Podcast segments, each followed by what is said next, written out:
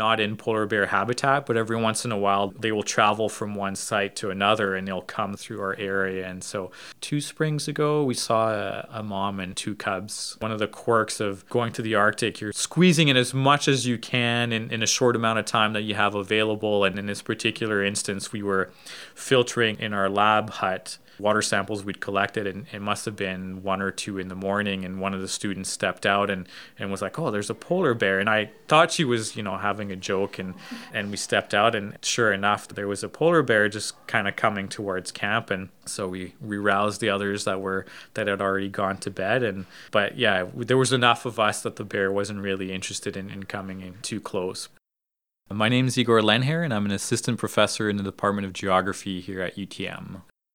There's a lot of push to do community consultation and, and do science that is also relevant to, to northern people and Inuit people. And a lot of the contaminant work that we do in, we do in the Arctic is certainly motivated by that. We've done some projects where we've set up monitoring programs at, at various communities where local people will go out and, and take, for example, seawater samples that they'll ship down south that we can then use to, to build a better record or understanding of how ocean currents are moving, you know, not just mercury, but also you know, some of my collaborators at, at, Environment Canada look at. But trying to involve more people and, and trying to, to address questions that are relevant to, to Inuit and, and Northern people is also, I think, another way that we can try to have a bit more of an impact, that it's not just purely academic and, and something that only other scientists will care about.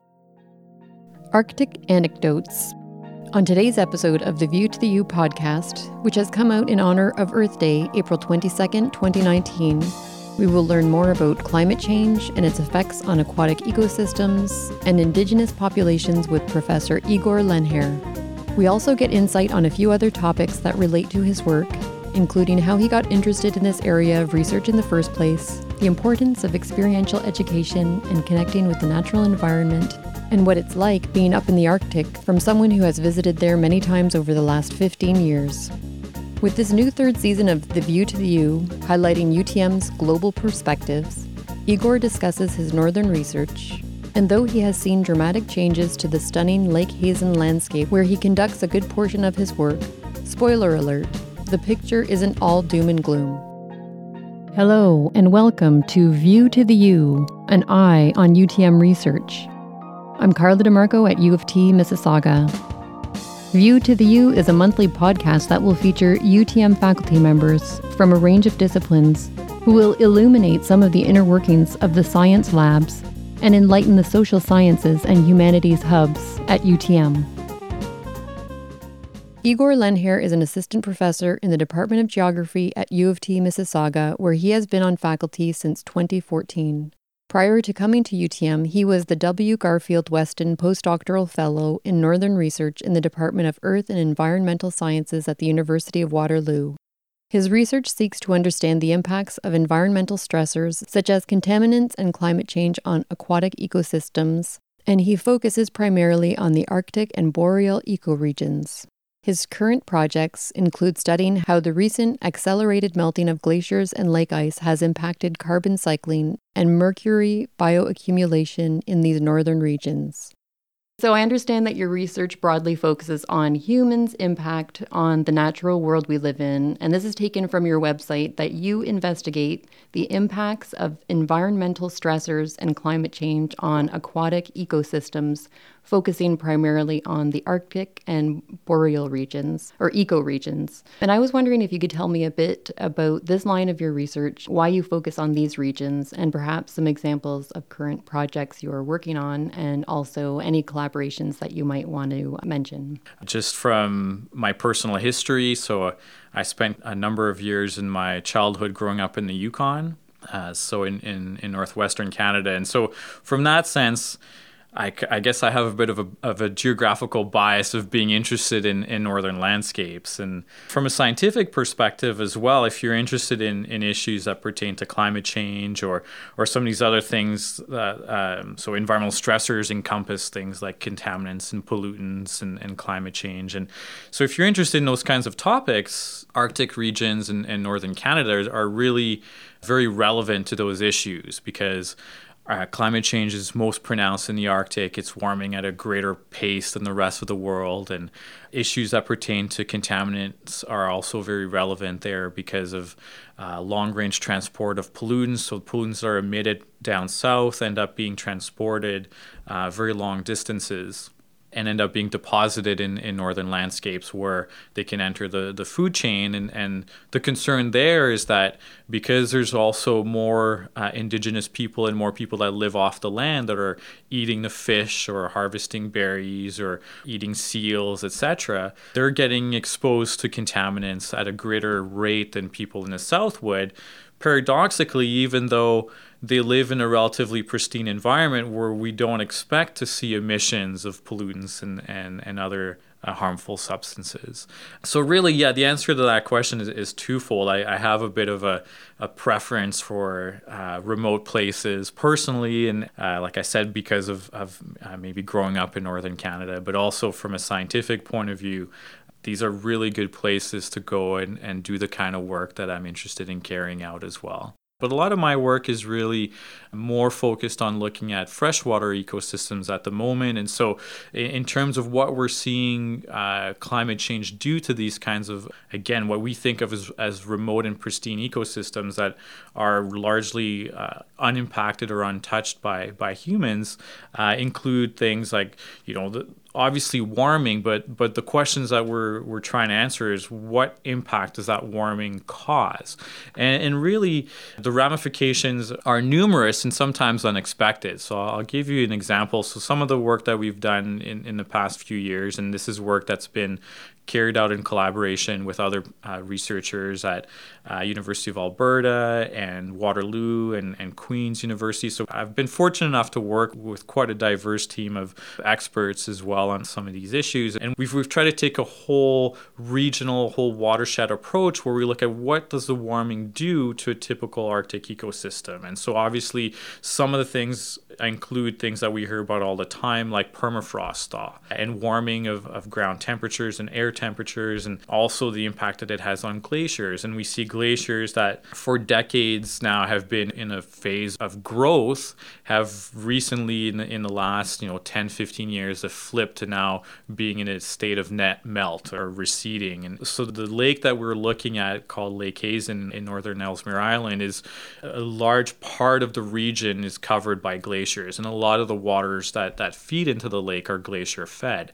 And so, what we're seeing with an increase in, in warming, the increased rate of melt of glaciers, is much larger inputs of, of water into the lake. So, rising lake levels, rising water flow through all the rivers, which increases erosion, has dumped a lot of sediment into the lake as well. And that sediment brings along other things with it, including in some cases nutrients that, you know, on the surface may be positive for helping biological organisms grow within the lake, but also have brought in uh, increased levels of contaminants like mercury that are being retransported from terrestrial environments now entering the aquatic environment where they can get into the food chain and the food web. And some of the maybe less expected impacts have included sort of if you change water quality, what kind of impacts does it have on fish? And so if we're thinking about these glacier fed rivers that for a long time were sort of not quite peaceful little streams, but certainly small rivers that have now become rivers that are much bigger and are carving out new river channels and eroding a lot of material and dumping a lot of, of sediment into the lake, it's making the waters a lot more turbid. And the main species of fish, or the only species of fish that, that live there in, in the lake, is, is Arctic char, which is also a very culturally relevant fish species for Inuit people in terms of as an impo- being an important country food. And Arctic char are a visual predator, which means they use their eyesight to capture insect prey and larvae. And so, as the waters become more turbid, there's a risk that their ability to hunt for their prey is being impacted. And then there's some hints that we see this happening in terms of body size of the fish. We're measuring something that's almost akin to body mass index, and they're getting relatively skinnier. And so, that's maybe a less an impact of climate change that is less easily predicted or that we don't hear about as often. The ramifications are a lot more diverse and complex than that. They go from, you know, an, a change in the physical environment has impacted the chemical and biological components of the ecosystem as well. And um, to kind of give you also a bit of perspective on these kinds of things that I'm talking about, Lake Hazen is located in, in a national park. And even though it doesn't get a whole lot of visitors and it's nothing, you know, like Banff or Jasper, there are still some groups that come every year to do guided hikes and, and do, you know, like two week treks across the park. And when I first started working there in 2005, there used to be a very popular hike that would go from Lake Hazen Camp, where we do our work, to Tanquary Fjord, which is the main warden station. And, and the hike would take in a neighborhood of 10 days to two weeks. And it would include fording a large number of rivers that are glacier fed.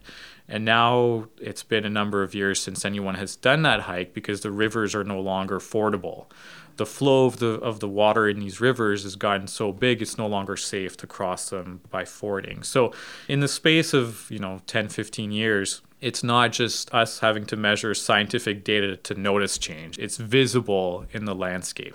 So we camp on the beach at Lake Hazen where we set up our tents. And, and if you look out from our tents towards the, the middle of the lake, there's a large island. It's actually the, the one here that I have a painting of in my office, and it's called John's Island. And, and the nose of it on, on the end there has been gradually receding as well over time because of, uh, again, uh, warming, and so uh, there's not a lot of plant material holding that in place. So with, with warming, there's more erosion. There's also been a lot of loss of ice cover on the lake during the summer season, and so just even going back every year to the same spot and on the same beach, I can see over time sort of John's Island shrinking. So there's lots of noticeable changes, and some changes that we see require us to look a lot more closely, you know, kind of literally look under the microscope to, to spot some of these changes. And so I mentioned that for some of this work, we collaborate with uh, researchers at Queen's University, including Dr. John Smol, who's a, a paleolimnologist. And together we've looked at how microscopic algal remains in, in sediments at the bottom of the lake have changed over time. So we can sample the mud at the bottom of the lake essentially and take a core of that bottom mud and the mud gets deposited in, in layers over time so that at the surface we're looking at very recent materials and as you go deeper into the sediment or into the mud it's almost like flipping through the pages of a history book right? And so we get to observe materials that are progressively older and we can look at these uh, microscopic algal remains. So some of these algae have uh, cell walls that are made of silica, so similar to glass, and they're relatively well preserved for long periods of time, centuries to longer, uh, to millennial uh, time scales. And we can look at how the species that make up these microfossils uh, have evolved through time. And so, if we go back and look at Lake Hazen, how it was 50 to 100 years ago, we notice a few things. So, first of all, if we go back at least 100 years, we see very few of these algal remains because the growing season was really short. Summers tend to be relatively cool, and there just wasn't a lot of opportunity for algae to thrive in this lake. And then, if we fast forward maybe 50 years, then we see a lot more of these microfossils, but they're all of a particular kind of algae that lives in the shallow waters. And in Arctic lakes, the reason why we see that is because if you, you know, for people that have a cottage on a lake in, in Ontario, and if they think about sort of the transition between winter and summer and how ice on the lake usually starts to thaw, it thaws from the shore towards the center. So you so the first stage of, of lake ice melt is you get this sort of moat along the, the shoreline. And for a long period of time at Lake Hazen, that was the only real open water environment there was. And so a lot of these species that we saw going back again 50 years or, or more, these species that live in these near shore environments in the shallow waters, and they live just at the surface of the mud at the bottom of the lake, so only in a few meters of water, so they can get enough light to carry out photosynthesis. And then, if you fast forward to present day, we see all of a sudden, somewhere around 15 years ago, the proliferation of these species are actually adapted for living out in the middle of the lake that are free floating in the water column and, and that can exist and not just that attached in the shallow mud near shore but are, that live you know free floating in the water column of the lake and they are only able to exist now because of the disappearance of lake ice over the summer. So there's now uh, sufficient open water and, and, and a long enough growing season in, in the middle of the lake that light can penetrate. And that kind of habitat wasn't present in Lake Hazen 50 years ago. Some of the changes are very obvious to people, including myself, but also many of the parks people that have worked there for a long period of time. And, and obviously, you know, Inuit people who have a long oral tradition of understanding their land and, and how things have changed. And so some of these changes are very obvious to the naked eye, and some of them require, like I said, literally to look under the microscope to get a little bit of a closer look at, at what these changes entail and you said some of the fish are smaller than what they used to be. How are you measuring that? Right. So so we've kind of worked on different time scales. So when we did this particular study on Lake Hazen, we tried to combine as many data sets as, as we could,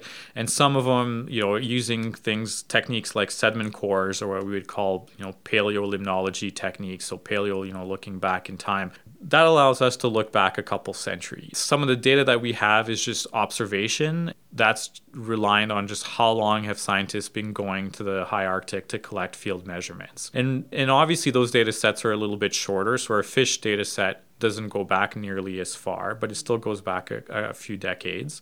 And it highlights the importance of having people on the ground doing this kind of work because while we can track certain changes, like the algae with, that leave a fossil remain behind that we can look at and that can provide us information, for the fish, we can't do that. So we have to have people that are physically capturing the fish and, and measuring their length and their weight to record that data. And so a lot of the data that, we rely on is collected, you know, by people on the ground doing this work, going up there, you know, every summer or every couple years to revisit these data sets and create these really valuable long long term data sets that on their own, if you only collect these data for two, three years, are informative but not as informative and the real value to these really becomes apparent once you, you are able to construct these longer data sets that allow you to look for change through time. And so the fish is an example of that. Some of the of the river discharge data is also the result of a gauging station that's been set up there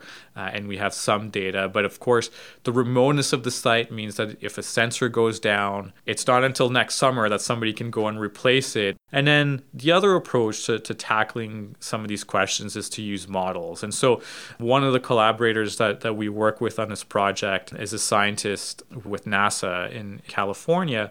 And uh, he has constructed a model that looks at glacier melt Uh, as a function of climate variables. And so he's calibrated this model for modern time periods. And so we know that it reproduces melt rate because the predicted glacier melt matches well with the river discharge data that we have that's draining out of Lake Hazen. And so we know the model performs well. And then so what he did was then use input of older meteorological data to go back and estimate what glacial melt was in the 80s and 70s and 60s and then now look at that change over time sort of what has happened to melt rates of glaciers in the area from the 60s to present. And so so we use a combination of either observational on the ground data of models and in some cases of paleo technique that are archiving hints about the environment and what it was like 100 or 200 or 300 years ago. I know you did touch on this a little bit already. There's this great video on your website, and you talk about methyl mercury, which again is another area I know that you touch on contaminants. So I was wondering if you could talk a little bit about what methyl mercury is and what these contaminants do to the environment.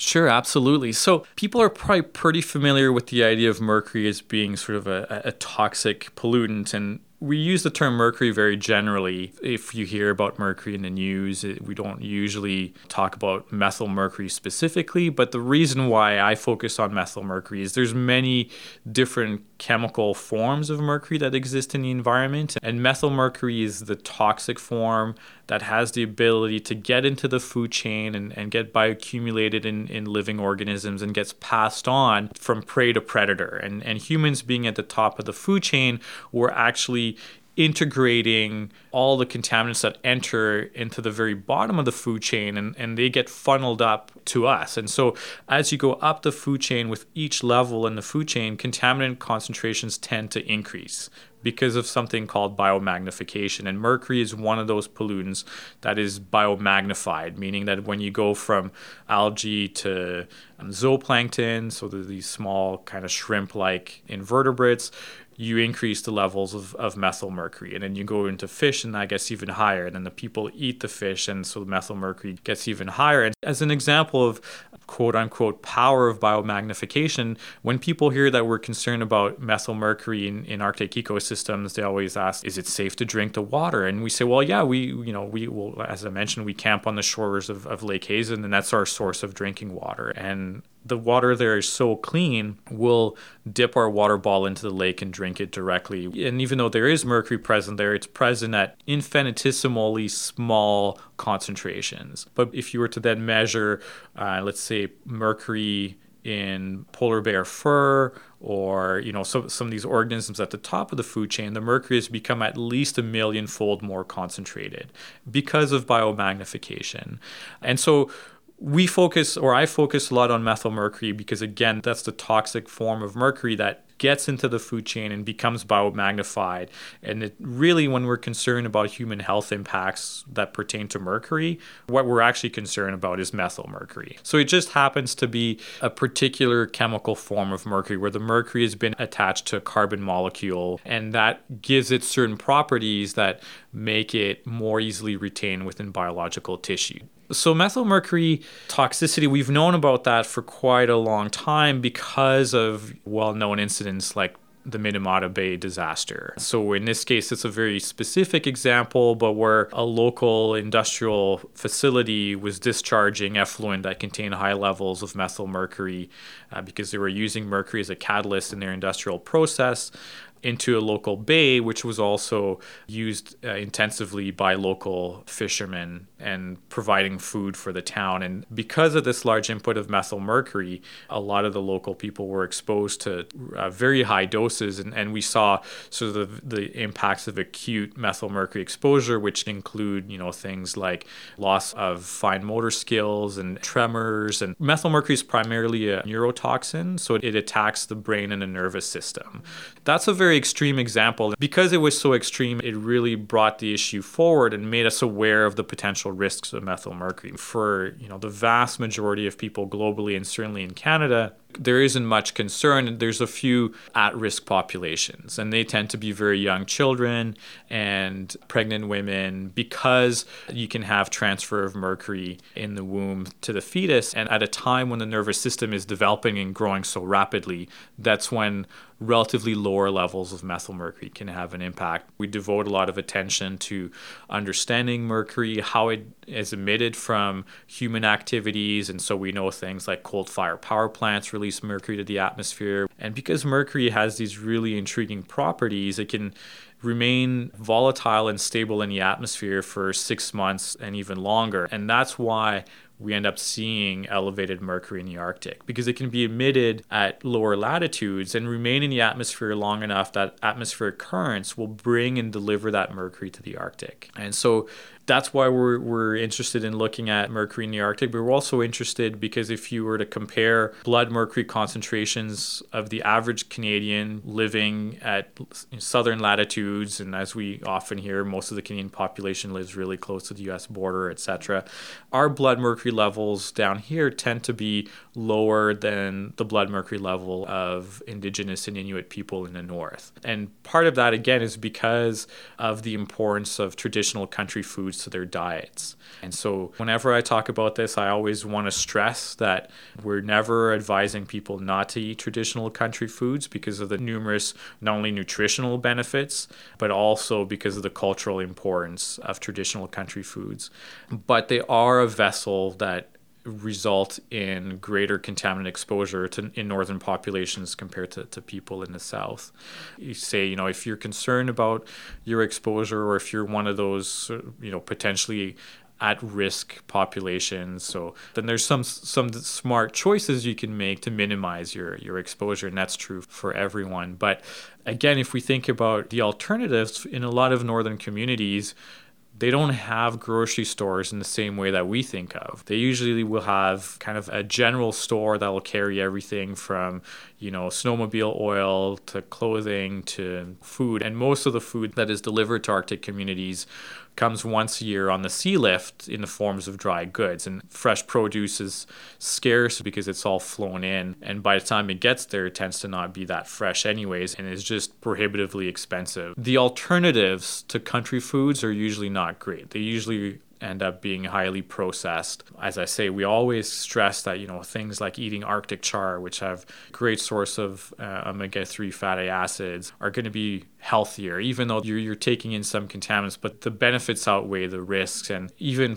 also from a cultural perspective, preserving the traditional way of life, going out on the land and being physically active as well. There's tremendous benefits to, to traditional country foods that have to be taken into account when we look at contaminants as well there any findings, though, that you've come across over the course of your work that you really were surprised by? Oh, that's a good question. But I think sometimes the surprise is the rate at which things are occurring or the magnitude at which things are occurring. So I explained that, you know, with some of the increased flow in these glacial fed rivers and all the erosion that's occurring, what we saw was a 10 time increase in uh, sediment delivery, which is a lot. Science is always driven by hypotheses. So you always are making an educated not necessarily a guess, but you have an idea of what may be occurring, and you're trying to see if that's true, if that's supported by by your observations and, and your data. And, and so I don't want to say that everything w- was a surprise, but again, I think sometimes the scale of the impact or the rate at which things were changing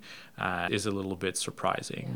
I guess one of the things that environmental scientists are often accused of is we're all like doom and gloom, right? And we're very good at pointing out like what things we've destroyed or are negatively impacting. And it's easy to get lost in that and not convey sort of a, a reason for optimism, which I think is very important for action to take place as well. You want to show that taking action will work, will reap benefits. And so, in the context of mercury pollution in the Arctic, we're certainly uh, are seeing reasons for optimism. And mercury emissions will obviously vary uh, regionally between different continents, but uh, places like Europe have seen reduced emissions in the past couple decades, and that's translated into populations of either reindeer or various fish populations that are now seeing mercury levels that are going back down. And so, it's showing the value of cutting emissions, there are benefits and, and ecosystems will recover. And, and I think that's a very powerful message. And along those lines, the Minamata Convention on Mercury has come into force in 2017. And that's a UN agreement that 128 countries have signed on to. That makes a number of provisions for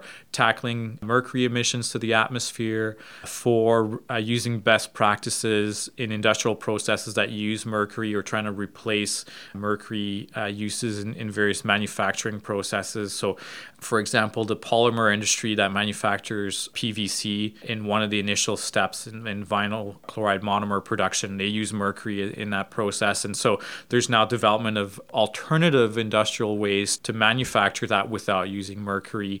And so the Minamata Convention is really a way of promoting those best practices and having countries that are able to provide financial support also to other nations in South America or Africa in terms terms of also having better mining practices. So, moving away from using mercury to process gold containing ore to using other processes as well. So, we are doing something about cutting our mercury emissions. And I think it may take maybe a, a few decades before we really see drastic declines, but we're heading towards that. And I think that's very encouraging to see. And it's also makes it a very exciting time to be uh, someone studying mercury pollution in the Arctic because now we get the chance to have our science address and provide information on what's the time frame that we can reasonably expect mercury in fish to be going back down to lower levels or to see what are the impacts of reduced emissions which regions are seeing more benefits and how fast are, are we seeing declines and, and things like that. I'm not always working on projects of how things are getting worse but getting sometimes a chance to see uh, and work on projects where we're looking at the recovery of ecosystems. One of the questions I had was just about the, why you were in this area, but I think that you've already answered that because you said you grew up in the north, right? I have to put a lot of credit to not just being exposed to natural places as a young child, which I think had probably a big influence on why I went into environmental science. So, as a family growing up, our typical Sunday activity was to go on a family hike. And so things like that are certainly important. But I think also from an educational point of view, sometimes it's just the opportunities that are offered to students along the way. And when I was in high school in Whitehorse, in grade 11, I participated in a program called Experiential Science, where a small group of students, there was only 13 of us, took all our courses together with a single instructor. And we had biology and chemistry and environmental studies and but we also had phys ed and visual arts and all together where the art component was oftentimes doing sketches of specimens or whatever so it was tied into the biology of it but because it was this own program carried out outside of the rigid structure of school we didn't have sort of chemistry period that lasted for 45 minutes Tuesday mornings between 10 and 11. We had tremendous flexibility in the program, and so we had access to the labs at the Yukon College. So we would spend a whole day uh, once a week in the chem lab, a whole day once a week in the biology lab, and some of the phys ed curriculum was doing outdoor activities while we were out collecting samples. And so, as part of this program, which is really for me was a big eye opener and solidified my interest in science, we did a month long road trip where the whole 13 of us plus two instructors piled into a van and we drove down from Yukon to British Columbia and, and Alberta. And along the way, we stopped at various places to talk to uh, marine biologists and we did sampling in, in intertidal pools. And then we traveled inland and towards Alberta and we talked to people in the forestry industry and conservation biologists in Jasper. And that kind of exposure and that kind of experience was very formative for me as well. And so I think that there's a big role to play for educational institutions to kind of put the bug in people and, and really make them passionate and really make them connect. Because I think if you don't have that connection to the natural environment, it's really hard to be an environmental scientist, right? And a lot of us in, in Canada live in big cities, right? Like I grew up in a small town, but I live in a big city now. And so it's increasingly harder to connect with the natural environment. But at the same time, I think it's increasingly important to get your dose of nature one way or another to kind of develop that passion. And for me, those various experiences were really huge in dictating where I ended up and in doing, you know, science that, that is relevant for the environment and working in, in these remote areas as well. So when I started looking around for places where I could do my PhD and, and potential projects that various professors were working on, and I was kind of drawn to working in alpine and, and mountain environments because I mentioned the Yukon, but the other half of the story is that for the first 12 years of my life, I lived in Switzerland. So it's either been mountains or vast northern landscapes. And so I think I've always had an affinity for that uh, as well. But I didn't necessarily seek out to get into Arctic science. It was more the opportunity that was offered to me through my PhD research involved Arctic research, and, and I really liked the project. And as I said, I was initially sort of trying to build an, a bit of an alpine parallel to, to the Arctic work that was proposed. And but once I went there, then it was game over. Um, I I can't really emphasize just how much I've connected with the landscape as well. And uh, going back every summer is one of my favorite things about the job. And, and, you know, I've gone to Lake Hazen since 2005 for most years. And every year I still see something different or something new. So it seems like the, the potential to explore and discover is, is phenomenal. And for a scientist, I mean, what else can you ask for? Coming up, Global Perspectives. Igor talks about what it's like being in the Arctic environment, the impact of his work, and his plans for Earth Day. I think that there's a lot of people, myself included, we've never been to the Arctic and maybe we'll never be there in our lifetime. So I was wondering though if you could describe what it's like to be there. Absolutely. So I think maybe the first the first thing that will strike people when you arrive is just the quiet. You know, like we we get dropped off by Twin Otter and then we unload all our equipment and then you know the pilots you know get back in the plane they take off and the plane is you know is super loud but then that hum just disappears in the distance and then it's nothing right? So you know the chirp of the shorebirds and, and and that aside you know the wind and and that's about it. And it's intriguing that even though in some aspects when we go there in May it almost feels like winter because it's a lot colder there's a lot of snow and ice everywhere. Obviously like the, the birds haven't migrated there yet so things are even quieter and all the sounds are even dampened by the snow. But yet you still get these really bright, really sunny days, and, and the sun is always there. It's this very interesting take on winter in some ways. Yeah.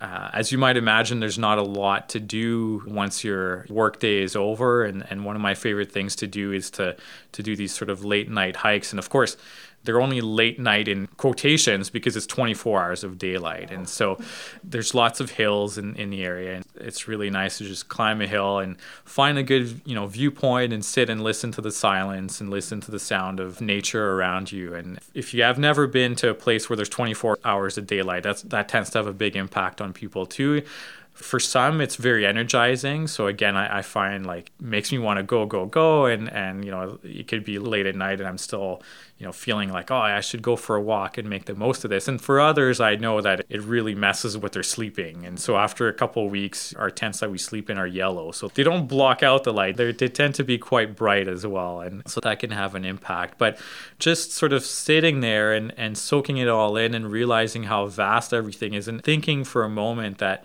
you know on this whole island that's bigger than some countries there's maybe at that very moment in time like less than 200 people on that very island is humbling in some ways, but it's just, it makes you appreciate the power of nature as well and the beauty of it. And the way that you also get to interact with being immersed there over time is what's really interesting because the first few days you still sort of carry some of your habits from your day-to-day life in the south. And as the days go and, and transition into weeks i find you can become even more immersed in the landscape and the area and, and that's really neat. Something that probably most people can relate to it's almost when you go on vacation and it takes you a couple days to really like get in vacation get mode. in vacation mode and it's the same thing. It takes a little bit of time and then you get in full sort of like Arctic mode a little bit. And, you know, you start to notice all the little things and the blooming of the flowers, or, you know, that herd of muskox that's sort of passing to and fro behind camp every couple days, or typical visit from the wolves as well. When we get there, they usually sense our arrival, and within a couple days, will kind of come and check out, you know, what we're all about, and then leave us alone and check in on us maybe once a week. It almost seems like every once in a while they just kind of come by and see what we're up to and keep an eye on things. And so, and there are flowers that are blooming. Yeah, absolutely. Yeah. So there's, you know, there's lots of, they're very small, but they can be very colorful. So purples and yellows and whites. So Mountain Avens and dwarf uh, uh, fireweed and uh, Arctic poppies, and and so the the tundra does really have a surprising amount of life in many ways, and so a ton of shorebirds and Arctic terns are these a really annoying because if your sampling site happens to be somewhat close to their nesting uh, area. They're very aggressive in, in protecting their territory and they'll, you know, dive bomb you. But at the same time, they're fascinating because they're these birds that will migrate to the Arctic and then when they leave, they'll migrate all the way to the Antarctic. So they're always sort of chasing the polar summer uh, and, and, travel these huge distances. And, and so very uh, very intriguing. And so the opportunities to, to see wildlife and whether it's snowy owls or or muskox or wolves or even though highly charismatic and I'm sure most people would kind of put that at the top of their list of Arctic animals to, to have a chance to see polar bears. We we're usually happier when we don't see them. So oh, yeah. we're pretty far from the coast, so we're we te- we're not in polar bear habitat, but every once in a while they will travel from one site to another and they'll come through our area and so two springs ago, we saw a, a, mom and two cubs. Again, one of the quirks of going to the Arctic, you're squeezing in as much as you can in, in a short amount of time that you have available. And, and because of the costs and the logistics that are involved, we really try to, to get the most out of things. And in this particular instance, we were filtering in our lab hut water samples we'd collected and it must have been one or two in the morning and one of the students stepped out and, and was like oh there's a polar bear. And i thought she was you know having a joke and and we stepped out and sure enough there was a polar bear just kind of coming towards camp and so we we roused the others that were that had already gone to bed and but yeah there was enough of us that the bear wasn't really interested in, in coming in, uh, too close. Yeah so I, I mean those kinds of things are very unique and and at a whole other level. I mean scientifically this the work is very interesting but even just from a, a point of view of a personal life experience i mean it's a very fascinating place to get the chance to visit How long are you there for when you go? It really changes quite a bit. I think I've spent as much as seven weeks there at a time, yeah. and sometimes it's as short as a week. That's not the typical, but it, there's been instances where we've gone to set up instruments at the beginning of the season, and we just we did all the setup, we left, and then came back later in the year to to collect all the data from the instruments and do further field sampling as well. Uh, if we go in in May and early June, and the landscape is all snow covered. There's a couple, you know, one and a half to two meters of ice on the lake, and the plane will land on the lake ice. And because usually that means we have to bring more heating fuel and we'll travel to different sites on snowmobile. Uh, we have less space on the on a twin otter plane, and so we'll usually collect enough samples in, in a couple weeks to, to fill the plane for the way out. So they tend to be somewhat shorter trips, and and the longer trips tend to be in July when it's the growing season and, and we're hiking around to all our different sites and doing transects along glacier fed rivers or, or sampling various lakes and ponds and tundra vegetation and, and looking at exchange of greenhouse gases between lakes or tundra and the atmosphere or, or things like that. So the summer field seasons tend to be a little bit longer because we don't necessarily need to bring as much material equipment with us and so it allows us to to have a little bit more time there I think you've touched on this a lot, but it is a question that I like to ask. But what do you feel is the biggest impact of your work? I'd like to think that there's multiple layers to, to that. There's a an academic impact, so trying to produce the best science that we can. And fortunately, some of this work and the work I spent quite a bit of time chatting about with respect to climate change at Lake Hazen uh, was published in a higher profile journal, Nature Communication. And so, in that sense, I think we were having a a scientific or academic impact, getting some of this work to a broader audience and some recognition for the importance of these issues, and providing the kind of data and evidence that highlights the impacts of climate change and, and the links between, you know, human activities and, and climate change, and, and again, how sort of our actions, no matter where you are in the world, will, will have impacts in, in places that we would like to think are perfectly pristine and, and untouched. Like as I said, I'd like to think that there's also other impacts in terms of you know using the the beauty and charismatic nature of the Arctic to help the general public connect to some of the science as well, right?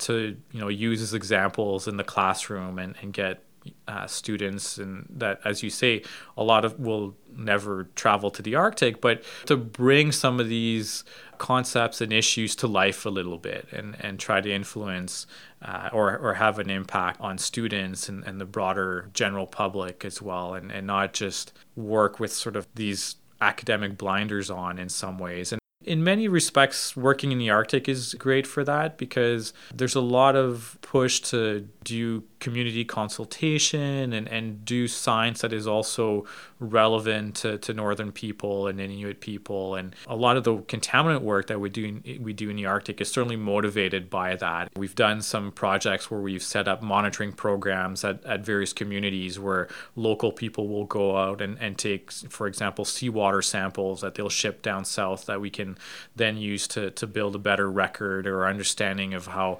ocean currents are moving, you know, not just mercury, but also you know, some of my collaborators at, at, Environment Canada look at synthetic uh, organic chemicals, so things that we use as flame retardants in, in building materials or things that are waterproofing agents in, in clothing or you know grease repellents in food packaging and also there's a whole suite of different things, but trying to involve more people and, and trying to, to address questions that are relevant to, to Inuit and, and Northern people is also, I think, another way that we can try to have a bit more of an impact that it's not just purely academic and, and something that only other scientists will care about. And I'm timing this uh, podcast to come out in time for Earth Day. And I just wondered if there's anything that you do in particular for Earth Day or anything that's related to Earth Day, or if you have suggestions for what we could do to have less of an impact on the environment. Right. So, I mean, that's a really interesting question. I think there's a lot of, you know, really neat initiatives that are meant to promote awareness and so you know like turn off all your appliances and you know like don't use electricity for an hour or, or those kinds of ideas i think are neat because not necessarily because of the impact that, that that will have for only like one hour but i think because of raising awareness and what i like to think a good use of earth day is to use that as a chance to set aside a little bit of time to reflect, I think. And everyone is so busy, and I'm certainly guilty of that as well. But to, to take a few minutes and, and think about what are the small changes that we can make that may have a positive influence. And certainly, if we think about climate change and how we're going to tackle that, and things like carbon taxes, has become very much a political issue. And so it means there's a lot of room for public discourse, but also just for people to talk about some these things amongst each other and to your neighbors. And I, think, as I said, for me, Earth Day is really the chance to take a few moments and think about, you know, what else I can do differently. And, and some of those changes can be really small, and but it could be sort of no matter on how much of a rush I am, rinse my recycling before I head out the door, you know, or, you know, just little things like that, or think about when I need or don't need to commute in and what my commuting options might be. And sustainability is, is something that we're more and more interested interested in, and not only here at UTM, actually, where there's a whole program on sustainability management, but in general, I think we're kind of seeing it as this target to aim for that as a society is something that we need to be striving for. And I think that's important. It's still, as you say, I think for a lot of people, it's not necessarily immediately obvious what they can do, but small changes will add up if enough people participate in them. And so, some of the things, for example, for me, as I said, sometimes when I, I stop and think, your choice to eat meat, for example, and I've had this conversation with multiple people, and some people are very passionate about this. That if you care about the environment, the only way that you can not be dishonest with yourself is to be vegetarian. And my argument has also been, well, you can make that, but how many people are you going to win over? And that may be, you know, like one in 20. And is that as big of an impact as if you tried to make the argument that how's about you cut down your meat intake by only 30%, but we get, you know, 90% of the people to buy in. That's a smaller incremental change that because there's more buy into it can have a bigger impact. And realizing the power of small changes, but also, as I said, realizing the influence that, you know, casting a vote in a federal or provincial election will have as well in terms of the, the direction that we're heading in. In some of my courses, this kind of thing comes up where, as a scientific community, we've decided we should try to limit warming to no more than a degree and a half and certainly less than two degrees because we think those are the thresholds after which we're really going to start to see large negative impacts from climate change. But to meet those targets, we essentially have to get to carbon neutral scenarios by like 2050. The discrepancy between that and where we are now, where we're still at a point where we're saying, well, we have a long way to go yet. It's like anything else. The sooner you tackle a problem, the easier it is. And the longer you wait, the bigger of a task you leave for yourself to do, right? And so, as I said, in some cases, it could be small changes, like just maybe using an app that tells you about your electricity consumption at different times of day and gives you some tips for how you may reduce your electricity consumption, or it could be about taking a longer think about how you want to cast your vote in an election, make the environment a big enough issue in your priorities. I just wanted to thank you so much for uh, your time today, Igor. It was great listening to you uh, speak about your work. Well, you're most welcome. Yeah, I, I mean, I hope you know we kind of got across some of the the, the issues and, and things that you were interested in, and uh, that through my various ramblings, I didn't lose you know people along the way with with various ideas and terminology. But yeah, it was it was very interesting to chat with you. Thank you. I would like to thank everyone for listening to today's episode of View to the I would like to thank my guest, Igor Lehnherr from the Department of Geography at U of T Mississauga, for telling us about his northern research and for painting a picture of what life is like in the Arctic. For further resources, please see his website, which we link to from our website and SoundCloud pages, for more information, including a video on his work. I would like to thank the Office of the Vice Principal Research for their support and those who have provided feedback or helped to promote View to the U. Lastly, and as always, thank you to the musical Tim Lane for his tunes and support. Thank you!